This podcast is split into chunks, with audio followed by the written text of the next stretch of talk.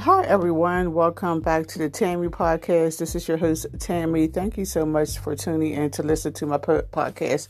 Is y'all tired of me yet? Well, I'm just give, I'm gonna just want, give y'all a warning. In August, I'm going to be making a lot of episodes. It might be an episode every day. It might be an episode every other day. But I appreciate to any of y'all that t- tune in to listen to my podcast. I know it's not the greatest, but I appreciate you guys.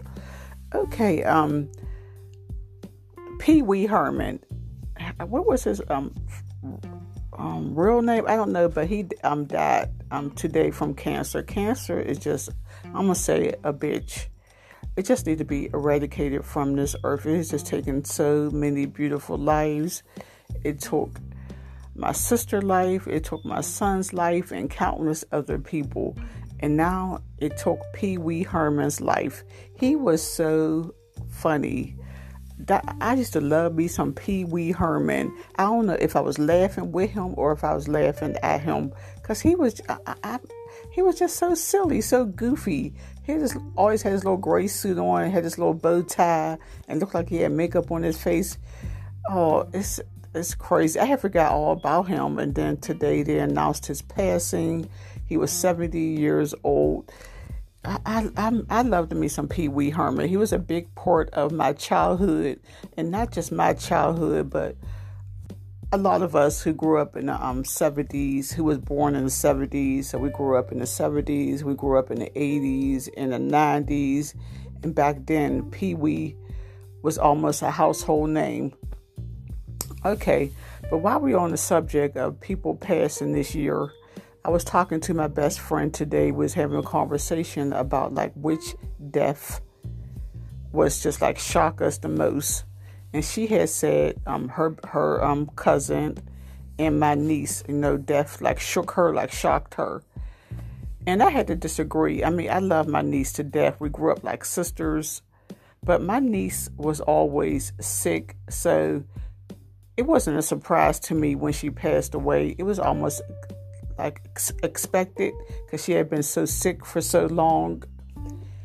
And uh, and my son, he passed passed away so long ago. It was like 12 years ago, but that will always be a shock to me because that was so un, un, unexpected. But the biggest death that shocked me this year, and I'm not just saying this because she's my sister, it was my sister, my oldest sister. Her illness just came from left field. It just came out of the blue. I did not expect my sister to get that sick and then to die. She was always healthy, just bubbly personality. She worked for like 40 years.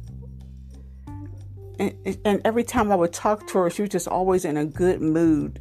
But then when she started complaining, I didn't believe her. Like when she started saying, well, she wasn't feeling well, and she just um, chalked it up to well, she's she was getting older.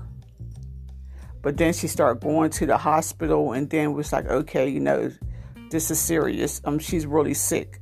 So her death just just, I mean, it it almost like it just like really shook me, like really shocked me because I have always said that my mom, you know, she has six kids and we're all still uh, alive, healthy.